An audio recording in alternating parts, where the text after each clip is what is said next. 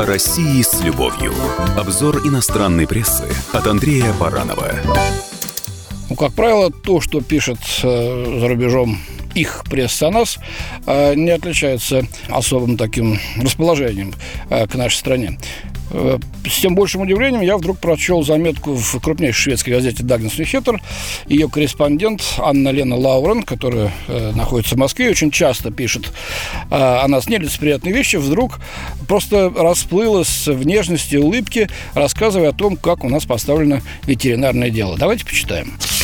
Итак, в поездку с классом на природу, пишу журналистка, мой ребенок взял с собой пса. А дальше произошло то, чего и следовало ждать. На следующий день у собаки болел живот. Ребенок смущенно рассказал, что пес где-то нашел окровавленную куриную кость. Он успел ее немного пожевать, прежде чем удалось отнять. Но этого хватило, чтобы у пса началось расстройство желудка. Я решила, что ему нужно немножко попаститься, а на следующий день все же пришлось пойти к ветеринару. Вот, э, перед дверью, Сутис, так звали собаку, упирался всеми четырьмя лапами, не желая заходить. В этой ветеринарной клинике ему делали прививки и чистили зубы. А такие процедуры ему особенно не нравятся.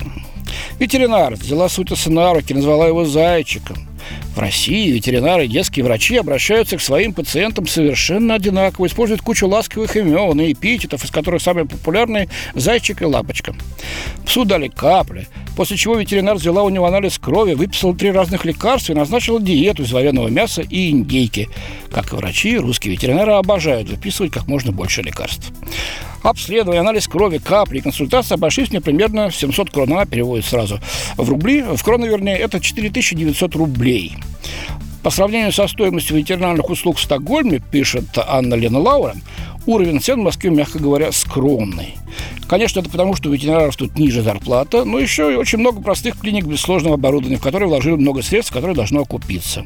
Наша ветеринарная клиника, пишет она, рассказывая о московской клинике, где лечили ее собаку, разместилась в двух маленьких комнатках рядом с магазином, где продают корм для собак и кошек. Едва ли здесь можно сделать сложную операцию, но рядовые проблемы, вроде несварения желудка, чистки, удаления зубов и прививок здесь решают на ура.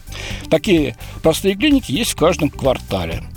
Когда Сутис, пишет журналист, несколькими днями позже все равно чувствовал себя неважно, наша ветеринар уже уехала в отпуск. Но она тут же ответила на мою смс в которой я спросила, что мне делать. Она рассказала, какое лекарство купить и что сказать другому ветеринару, который работал в этот день.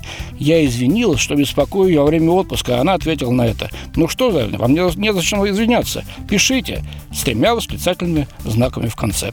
Вот такая маленькая зарисовочка нашей шведской коллеги. Но согласитесь, приятно, когда люди честно пишут о том, что и у нас не все так плохо, как это порой, на что порой, как это в основном предстает на страницах зарубежной прессы. Спасибо, с вами был Андрей Баранов. О России с любовью. Обзор иностранной прессы от Андрея Баранова.